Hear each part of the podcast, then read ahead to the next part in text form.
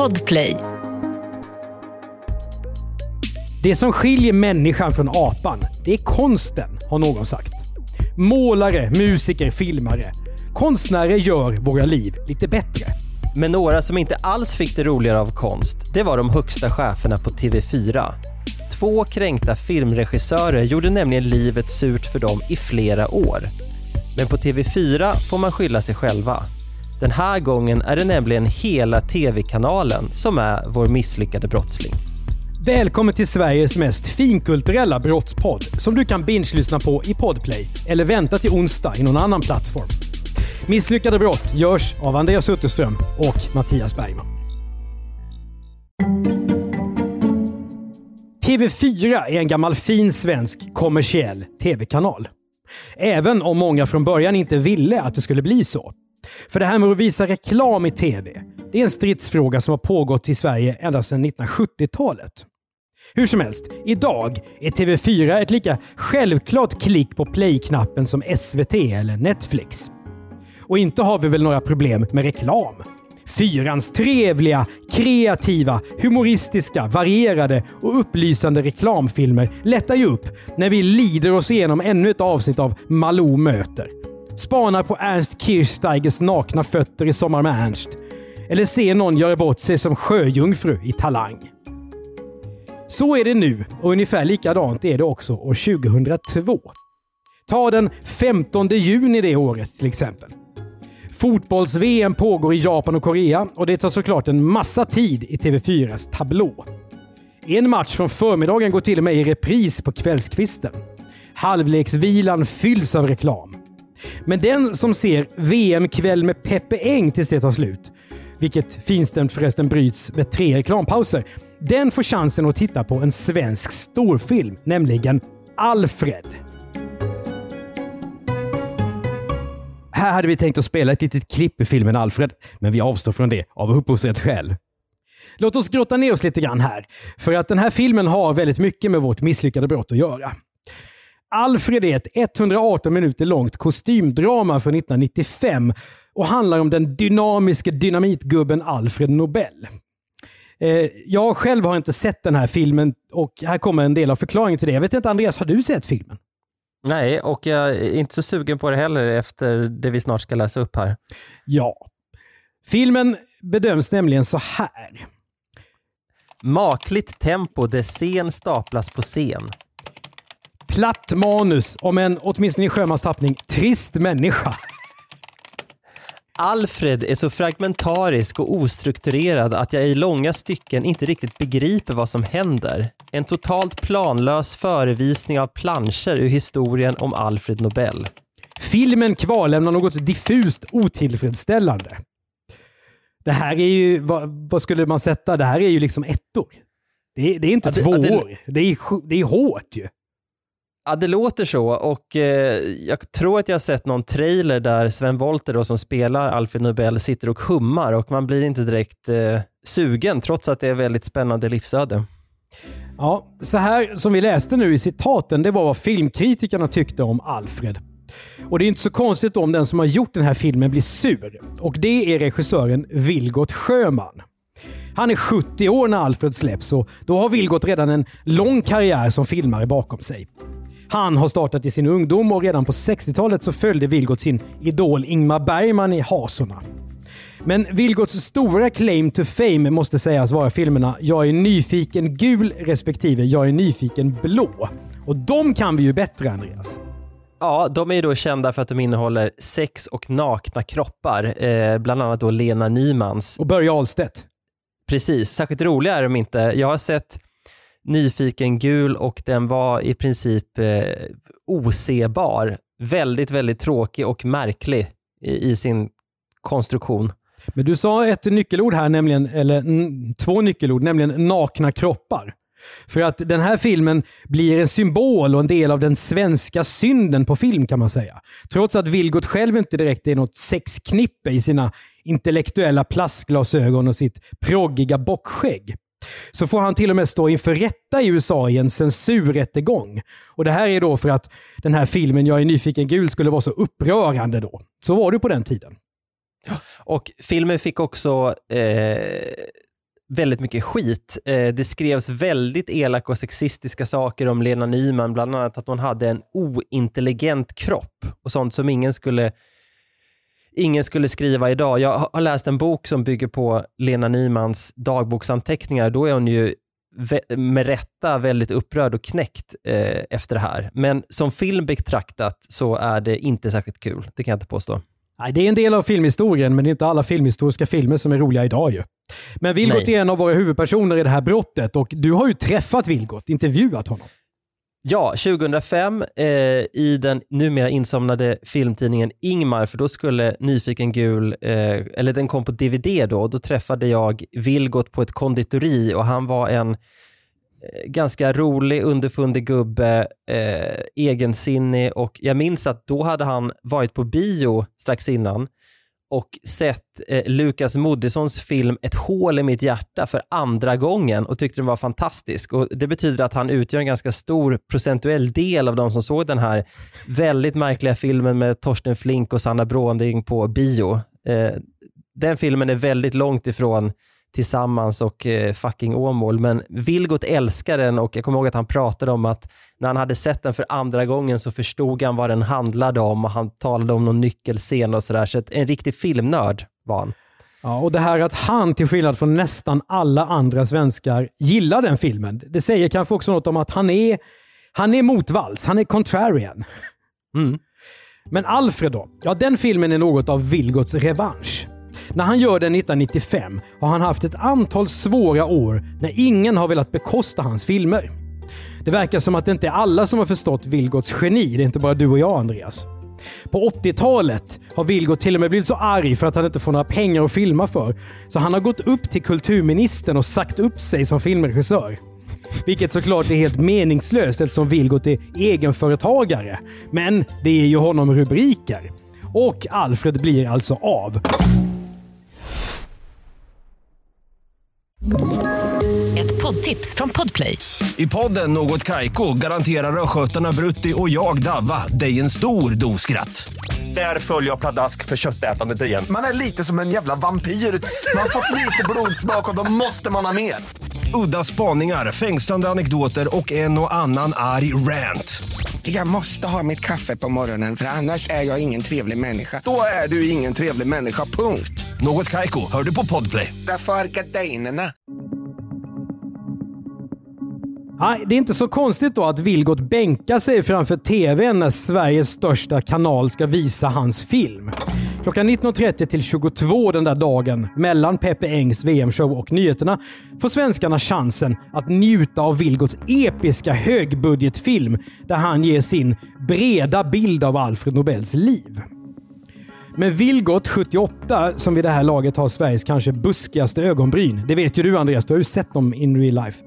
Jajamän, och de har framträdande plats på det här fotot som fotografen Morgan Norman to- tog av honom också till filmtidningen Ingmar. Just det, Vilgot var ju en sån som man alltid fokuserade på på ögonbrynen, liksom sedd i profil sådär. Men Vilgot sitter och tittar på Alfred på T V fyra och han njuter om minsann inte. För när han kollar T V fyra sändning upptäcker han någonting fruktansvärt. Någon mupp på tv-kanalen bryter hans film för att visa sånt här. Nu har vi helt flippade priser på McDonalds. På tisdagar och torsdagar då får en hamburgare för bara sex kronor. Inte en, inte två, utan hela tre gånger bryts Alfred för reklam. Sven Wolters skådespeleri. nej, nej, den var inte bra. Han väste ju mer och mer för varje år, Wolter. Ja. Sven Wolters skådespeleri, det utsökta fotot, det noggrant anpassade tempot i filmen som Vilgot har skapat. Allt det här åker ju ner i kapitalismens toalett när de kommersiella krafterna sprider sitt skräp i reklamen. Kameler som tuggar nikotintuggummi, gymnastikskor från Reebok. Känslan sitter kvar länge med vingresor och Ica-stig. Vilgot blir nu topptunn och rasande. Det här var inte vad han hade förväntat sig när han gick med på att de som distribuerar Alfred fick sälja visningsrätten till T V fyra. Men Vilgot ska inte vara ensam särskilt länge om att vara kränkt. Låt oss hoppa fram drygt en månad till den tjugoandra juli tjugohundratvå. När Bengt Magnussons basröst har läst nyheterna och Magnus Härenstam har läspat klart i frågesporten Jeopardy, då är det filmtime igen i T V fyra. Klockan tjugo ska det bli skrattfest med Galenskaparna och After Shave. Deras folkliga film Hajen som visste för mycket ska nu förgylla tv-tablån ett par timmar framåt. Tror du att det här säger någonting om, om budgeten T V fyra hade för sina filmer? För att jag kan tänka mig att ingen av de här filmerna var direkt dyra att köpa visningsrätten till. Nej, det har du rätt i. Och Hajen som visste för mycket, Alfred hade jag, har jag ju inte sett, men Hajen som visste för mycket minns jag att jag såg på bio, och den var inte heller kul och det tyckte jag inte ens då. Även om Galenskapen After Shave var, var stora en gång i tiden och alla såg ju vad de gjorde och gillade dem. Ja, vi kommer snart in på filmen, men först så tänkte jag att vi skulle berätta lite grann om själva humorgruppen. För hjärnan bakom Hajen som visste för mycket är såklart Claes Eriksson vid den här tiden, femtiotvå år. Claes, hans bror Anders och de andra gamängerna i den Göteborgsbaserade humorgruppen G A S, de är ju vid det här laget humorlegendarer. Och G A S står för Galenskaparna och After Shave. Kanske ja, just det. Det är vår egen akronym här. De här blandar ju då, kan man säga, studenthumor, Göteborgs ordvitsar och det svårdefinierade begreppet satir. Och, och mycket sång. Ja, de älskar ju sjunga. De kan ju sjunga, de här herrarna, studentspex-sånger. Ja, men du vet After Shave då, som ju från början var en egen grupp, det är ju typ hälften av gubbsen. Det var ju en barbershop-grupp med studentmaner, så det är inte så konstigt att de sjunger. Men ska vi gå igenom lite grann Galenskapen After Shaves C V här i miniatyr? Ja, de har alltså slagit igenom med tv-serien Macken, som handlar om två menlösa bröder som tvingas lyssna när verkstadskunderna och bensinmackskunderna sjunger att man ska ha husvagn och att någon vill ha en synt. Mm. Och det här var oerhört stort. Och jag kommer ihåg att jag som barn pratade oerhört mycket, så att när mina föräldrar skulle titta på Macken fick jag inte vara med, för då skulle jag förstöra eh, kvällen för dem. Alltså det är svårt att förklara idag, men när Macken slår igenom då eh, nittonhundraåttiosju, det är sex avsnitt av en liksom, tv-serie, trettio minuters avsnitt. Men det var så stort, minns jag, så att de fick alltså åka på sommarturné och bara stå på något torg någonstans och visa upp sig i de här dräkterna som bilmäckar. Och hela stan var på plats. Det var gigantiskt. De, deras låtarna kom ut på L P-skiva. Det låg säkert på Svensktoppen. Hade flera miljoner tittare. Så att det var ett genomslag som inte duga, måste man säga. Ja, och efter det så har ju Galenskapen After Shave till exempel sjungit stämsång av vignetten till Radiosporten. Mm. Och så gjorde de Farbror Frey i eh, tv-programmet En himla många program, tror jag det hette, där de gjorde parodi på barn-tv så att barn faktiskt trodde att det var på riktigt. Ja, så, så dumt är det. Och eh, sen har ju Galenskapen After Shave också gjort en mängder med dratta på ändan sketcher med Göteborgs kvalitet, ungefär så att Stefan och Kristi skulle gråta blod över den när de såg det. Men samtidigt som Claes Eriksson är rolig, i alla fall enligt vissa, så är han också arg. Han är folkkär, men lika folkilsken. För det ska inte bara vara roligt, det ska också vara samhällskritiskt, tycker Claes. Och jag vet inte om man ska säga här, jag skickade en länk till I M D B, där kan vi rekommendera lyssnarna att gå igenom Claes Erikssons karriär. Hur kan man ringa in den, Andreas? Det är ju revyer och det är långfilmer och det, det är lite allt möjligt. Ja, mest kända är de ju för, för de här tv-programmen som de gjorde. Och sen har de gjort en del eh, långfilmer. Någon som heter Leif, tror jag också. Mm. Och, eh, men det, det lustiga var att när man läste intervjuer med Claes eh, eller såg honom bli intervjuad på tv, så pratade han ju mycket om liksom, kritik mot kapitalismen, och det finns liksom trubbiga sådana inslag i olika sketcher och filmer. Och det jag minns väldigt tydligt var att han Han hatade ju kommersiell tv och var ju ganska kritisk till tv överhuvudtaget, så han tyckte att det bara borde finnas, vill jag minnas, en tv-kanal och att det skulle vara en tv-fri kväll i veckan. Så att det här är ju en väldigt radikal person i sina åsikter, får man säga. Och här kan vi ju börja dra en linje mellan honom och Vilgot. För medan mm. Vilgot tycker om filmer som ingen annan tycker om, så tycker Claes att man ska göra någonting med tv-mediet som ingen annan heller vill. Exakt så. Men det skulle ju handla nu om filmen Hajen som visste för mycket. Och den kommer redan under börsyrens år nittonhundraåttionio. Och den handlar då om rika människor som inte är snälla. Det är en unik eh, intrig på det sättet. Finanshajar. Och det är ett typiskt ämne för Claes Eriksson att skjuta in sig på. Bitna hajar som bedrövade tar sig ut ur min biosalon kanske börjar fundera över andra värden i livet. Det säger Claes Eriksson till Dagens Industri när filmen kommer. Han hoppas att filmen ska göra till att börshajar lägger av. Ja, du hör ju själv. Och finansiering till att göra någonting så dyrt som en sån här långfilm, det har Claes fått efter att de har gjort, se, gjort succé just med filmen Leif som du nämnde.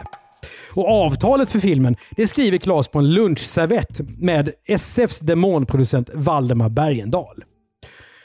Vi kan tipsa om att man kan läsa en sammanfattning av, av vad som händer i Hajen som visste för mycket på svenskfilmdatabas punkt se. För vad den här filmen riktigt går ut på, det har i alla fall jag inte helt och hållet begripit. Har du sett den?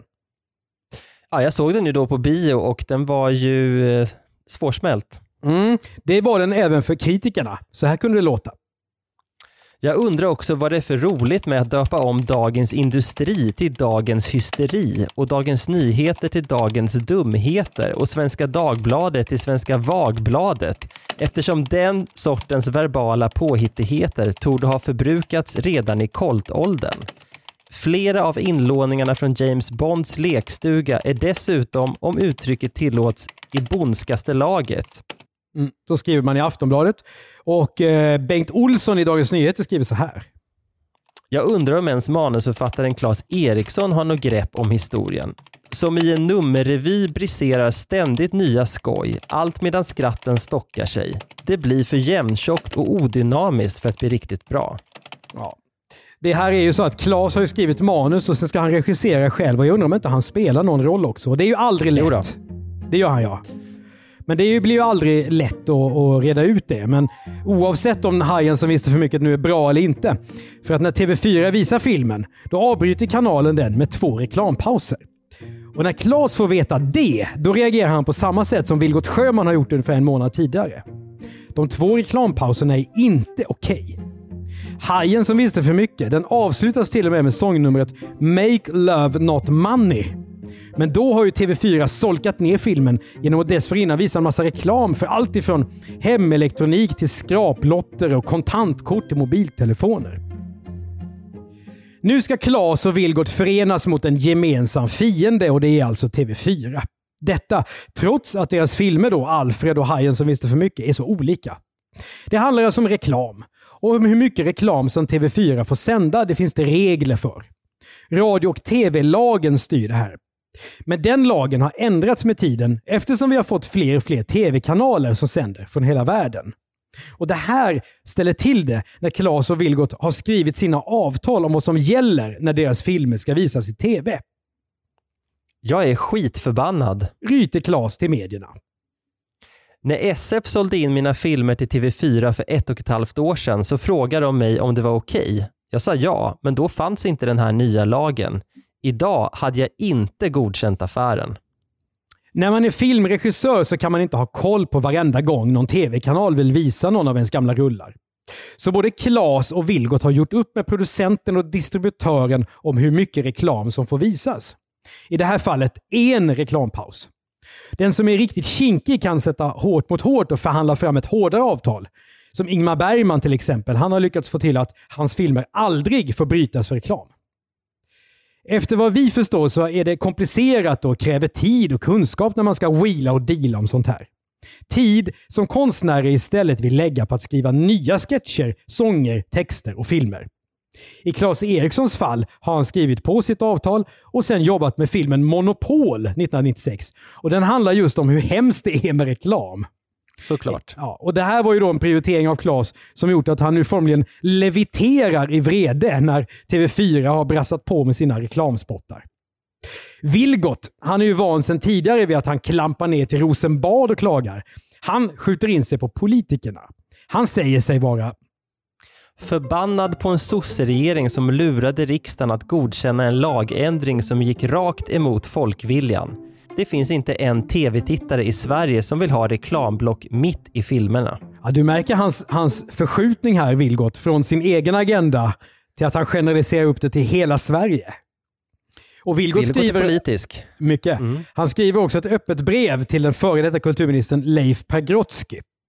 Hur kunde en demokratiskt vald riksdag massrösta för en lagändring som inte hade minsta folkliga förankring? Massrösta, Andreas. Du, du känner här mm. ordvalet. Och folklig förankring. Ja, exakt. Eh, TV, T V fyras tittarsiffror indikerar ju att folk kanske inte har så stort problem med reklam. Frågan är hur bra koll Vilgot egentligen har på svenska folket. För kanske är det så att de är beredda att kolla på lite reklam för att inte behöva betala för att se Vilgots två plus betygsatta film. Nu ska vi också komma ihåg, jag tycker, att det handlar här ju inte om socialförsäkringen som gör att kroniskt sjuka överlever. Eller om hur vi ska straffa grova brottslingar. Utan det handlar om att konstnärer som är beroende av skattemedel för att kunna göra sina filmer, de blir arga på att kapitalet stör deras arbete. Politiker stiftar visserligen lagarna, men nu blir det T V fyra som är motpart när Claes och Vilgot ska driva sin fight. Och först anmäler de sändningarna till granskningsnämnden. Ja, och vi kanske bara ska stanna upp här och prata lite om att de här två gubbarna gör gemensam sak. Därför att jag kan inte tänka mig filmmakare som är mer omaka. Har en väldigt politisk Vilgot Sjöman och i och för sig också politiska Claes Eriksson, men som gör någonting som jag inte kan tänka mig att Vilgot Sjöman uppskattar överhuvudtaget. Göteborgshumor där folk snubblar och pratar i lustiga dialekter, och jag kan inte heller tänka mig att Claes Eriksson är något fan av Vilgot Sjöman. Det vet jag i och för sig inte, men det är en väldigt omaka duo här, men de har hittat en gemensam fiende då i T V fyra. Absolut, och du känner ju här det här paret. Det är som Riggs och Murtaugh från Dödligt vapen. De är olika men de är ett snutpar. Det är som två, Turner och Hooch. Det är två som poliser som hatar varandra men som ändå måste jobba ihop, som det alltid var på åttiotalet. Exakt, eller som Danny DeVito och Arnold Schwarzenegger i Twins. Ja. Hur som helst, den biträdande programchefen Göran Ellrung på T V fyra, det är alltså motståndarsidan, han har också valt vapen. Det här är snubbens sätt att få uppmärksamhet kring sin egen film. Ja, det säger Ellung, och det handlar alltså om Vilgot Sjöman. Och inte helt orimlig slutsats kan jag tycka. Men det är inte vår sak att döma här. Och T V fyra får faktiskt rätt av granskningsnämnden. Nu stiger blodtrycket på både Claes och Vilgot. Claes kan inte acceptera hur nämnden har tänkt. Han kräver att få lyssna på en bandinspelning från granskningsnämndens möte. Det har vi aldrig hört talas om tidigare att de vill faktiskt. Nej. Men det får han inte heller. För sådana inspelningar har man ingen allmän rätt att få lyssna på. Claes anmäler då nämnden till J O, justitieombudsmannen, men det har han heller ingenting för. Och här började, började det ju lukta lite rättshaverism, kan jag tycka. Det, det är dina ord. Ja, nu har det redan gått ett år efter de här vackra sommarkvällarna då när Alfred och Hajen som visste för mycket visades i T V fyra. Men Claes och Vilgot är ju inte de som tar en motgång med jämnmod. Men granskningsnämnden är ju inte någon domstol, så nu går de istället till tingsrätten och stämmer T V fyra. Det här ska bli en hård bevakad rättegång. Filmgubbar med hett temperament och tv-direktörer som har koll på kulorna, det är bra nyheter det. Och Claes och Vilgot sparar ju inte direkt på krutet tills att matchen har börjat. De pratar gärna med journalisterna redan utanför rättssalen. Vilgot har dessutom gått upp till kulturministern Marita Ulvskog, och det är ju inte första gången han går dit. Och han har då krävt face to face att lagen ska skrivas om. T V fyra, de kontrar i debatten. Det här handlar inte bara om några minuter reklam, säger de. Om de inte vinner det här rättsfallet, då kanske de inte kan visa så mycket reklam. Och då tjänar de inga pengar, och då kanske inte T V fyra kan finnas alls.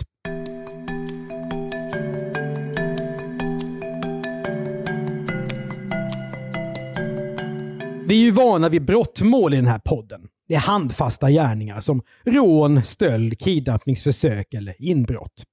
Men det här är ett tvistemål, och då blir det genast lite mer abstrakt.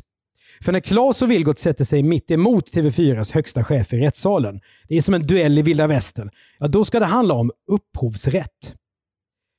Alltså om hur till exempel filmare har koll på att deras verk inte förändras utan att de får säga sitt. Var det ett intrång i Alfred att visa mer reklam i filmen än vad avtalet sa? Var det så att Hajen som visste för mycket blev så förvanskad av de här reklampauserna att T V fyra ska dömas? Det är inte som ett rånförsök till exempel, att antingen har det hänt eller så har det inte hänt. De som ska döma i tingsrätten, de måste göra egna bedömningar och se på till exempel hur tidigare liknande rättsfall har slutat. Både Claes, Vilgot och T V fyra då på sin sida, de har laddat upp med argument. Claes Eriksson tar med sig en opinionsundersökning in i rättssalen, vilken då visar att svenskar inte gillar reklam. Juridiskt tveksamt vilket värde det har, säger jag som icke-jurist. Och det är du inte ensam om, kan jag säga. Claes och Vilgot redogör för hur filmproduktion brukar gå till och hur mycket pengar som det rika T V fyra har tjänat senaste åren.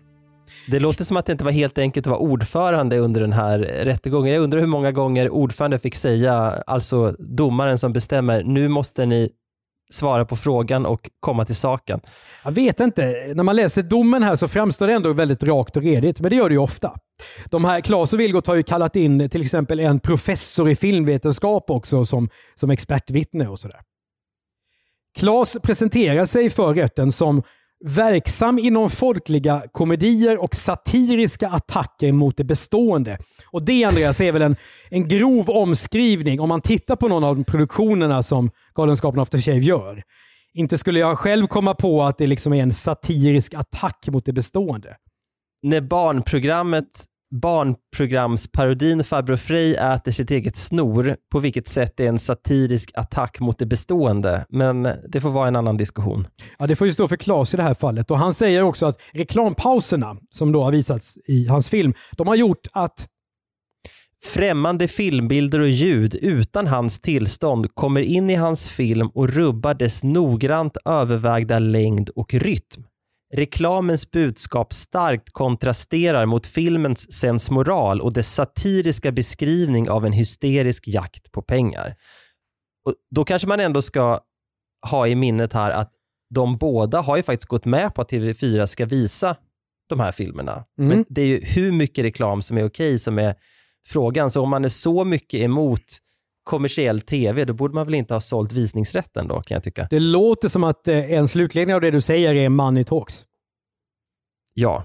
Jag tänker också på att det är väldigt intressant att det här, den noggrant övervägda längden och rytmen rubbas i filmen. Detta är då en film som filmkritikerna har sagt är helt obegriplig och bygger på sketcher som staplas på varandra.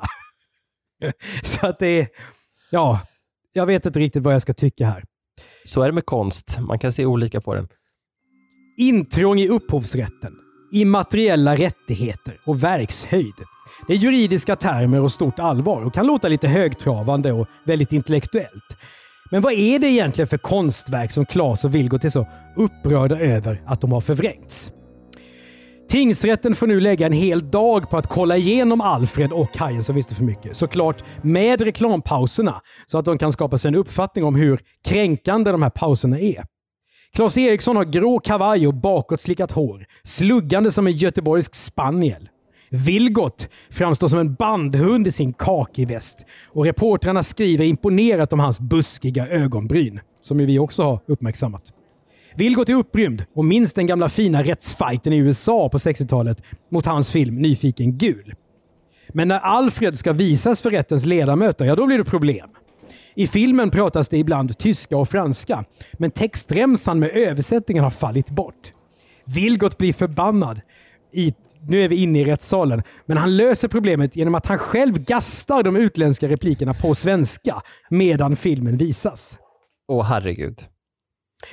Kanske hjälper det, för hur som helst så vinner Claes och Vilgot. T V fyra döms i tingsrätten och betalar deras rättegångskostnader. En riktig julklapp för dem i slutet av december tjugohundrafyra. Alfred har fått låga fyra komma åtta av tio när filmpubliken har betygsatt den på filmdatabasen I M D B. Hajen som visste för mycket anklagas för att vara bitvis obegriplig och ren buskis. Men intrånget i den orsakade lidande och förfång för Claes, som tingsrätten skriver. Vilken seger för konsten och förlust för T V fyra. T V-kanalen överklagar till hovrätten. Det är lite för mycket pengar och prestige med det här, tror jag, för att de ska lägga ner. Fyra domare tvingas nu titta på filmerna igen. Men rättssäkerheten är såklart värd en tråkig dag på jobbet. Nu har Vilgot avlidit och hans dödsbo får agera parhäst till Claes Eriksson. Och då vinner de en gång till. Reklamen i T V fyra har brutit kontinuiteten och dramaturgin i filmerna. Och där har vi det igen, det här. Filmer som ingen gillar och ingen riktigt begriper. De har tydligen ändå en kontinuitet. Här brukar nästan alla rättsfall sluta. Och den här podden också. Men tack vare att T V fyra är så usla förlorare så är det här det första avsnittet av Misslyckade brott. Kan vi få en liten champagnekork här, Jonas? Där vi har kunnat läsa en dom i högsta domstolen. Nej, Mattias, det tror jag faktiskt att du har glömt bort. Eh, gamla avsnitt, för att jag har för mig att den här eh, bråket om musiktesten, texten och låten Drängarna, gick inte den till H D? Gick den så? Ja, det, det gjorde den nog. Då måste vi ta bort här. Men tack vare att T V fyra är så usla förlorare så har vi fått nöjet att läsa en dom från Högsta domstolen här. T V fyra överklagar nämligen hovrättens dom, och då är det den högsta instansen, H D, som gäller. H D tar väldigt sällan upp mål som överklagas. Det gäller då att målet skulle kunna ändra principerna för hur man ska döma, för att de höga domarna där ska ägna sig åt det här. Men det gör de. Vi tror ju inte att det är för att justitieråden Gertrud Lenander, Leif Thorsson, Ella Nyström, Anna Skarhed och Lena Moore har längtat efter att få se Alfred eller Hajen som visste för mycket på arbetstid. Men man kan ju inte vara säker. Hur som helst, de här låter tidigare dom ligga fast. Claes och Vilgot vann mot T V fyra i tre raka ronder. Kanske är det en stor seger för filmkonsten. Det är mars tjugohundraåtta. Och det som började med två trevliga tv-kvällar sex år tidigare har slutat i ett klimax värdigt en actionfilm. Yippee-ki-yay motherfucker, skulle Claes kunna säga. Han fortsätter nu att kritisera det bestående i satirens namn. Han spottar ut sig titlar som, ja du Andreas, Hagmans konditori, Spargrisarna kan rädda världen, Den enskilde medborgaren, som handlar om giriga direktörer och som jag tvingade se på bio för att jag skulle intervjua Örjan Ramberg som har en biroll i filmen. Claes har också gjort filmen Casinofeber, där ett privatiserat sjukhus står i fokus. De misslyckade brottslingarna, T V fyra, de överlever trots den här domen. Och tjugohundratjugoett så sänder de fortfarande reklam, och en del tycker kanske att det är lite för mycket. Hur som helst. Så, ja. vänta, vänta Mattias, ba, bara för att vara på det klara här. Claes och Vilgot, de får alltså inget skadestånd. Eh, det har de inte begärt, utan det var principen som var det viktiga här. Principen var det absolut viktigaste, och vi har ju inte någon, någon kultur här i Sverige där man liksom blir rik på tvistemål, som du vet. Det här är ju inte U S A där man kan spela kaffe från donken och bli miljardär på det. Nej, men man kan ju begära en krona för sakens skull, men det har de inte gjort alltså. Nej, jag tror att de, de gick plus minus rent ekonomiskt, om jag har läst rätt. Mm. Hur som helst, att Claes var folkkär har vi ju sagt, men att han fortsätter vara folkilsken, det går inte över med att han vann det här målet. När krönikören Alex Schulman dissar Hajen som visste för mycket och skriver att han i filmen bara ser göteborgare som ramlar och trubbig förväxlingskomik, ja då utser Claes honom till sin dödsfiende. Han berättar alltså nio år efter den här texten att han ännu inte har förlåtit Alex Schulman. Och när coronaviruset slår till mot Sverige och folk inte längre får besöka Claes teater, Lorensbergsteatern i Göteborg, då blir han rasande över att restriktioner gör att man inte kan ta till sig kultur som han står bakom. Ja, det är ju fruktansvärt om man tänker på varför de här restriktionerna finns, nämligen att svenskar dör. Claes är också arg på sig själv för att han säger att han med tiden har allt svårare att få idéer. I dagens Sverige så är det vanligt att folk blir kränkta. Men i det här brottet var det inte bara upphovsrätten som kränktes. Vi är nämligen beredda att utse Claes Eriksson till en av landets mest kränkta personer. Du har hört ett avsnitt av Misslyckade brott av Mattias Bergman och Anders Utterström, exekutivproducent i Jonas Lindskog. Du som lyssnar på podden i Podplay kan lyssna på alla avsnitt i säsong nio redan nu. Du som lyssnar på ett annat sätt får vänta till onsdag för att få ett nytt avsnitt. I säsong nio kan du till exempel höra om rånaren som blev utskrattad, Göteborgskomikern som drog T V fyra till Högsta domstolen och dokusåpastjärnan som ljög sig blå. Tipsa gärna om andra fall som vi borde prata om här till misslyckade at b plus punkt se. Det är B plus med bokstäver. Normalt sett driver Andreas Utterström och jag innehållsbyrån Commercial Content och medietränar bland annat personer. Kolla på medieträning två punkt noll så får du se. För Podplay så gör vi även poddarna Jag var där, Misslyckade affärer och Misslyckade makthavare. Prenumerera gärna på podden in i poddspelare och betygsätt den så är det fler som hittar till den. Vi hörs!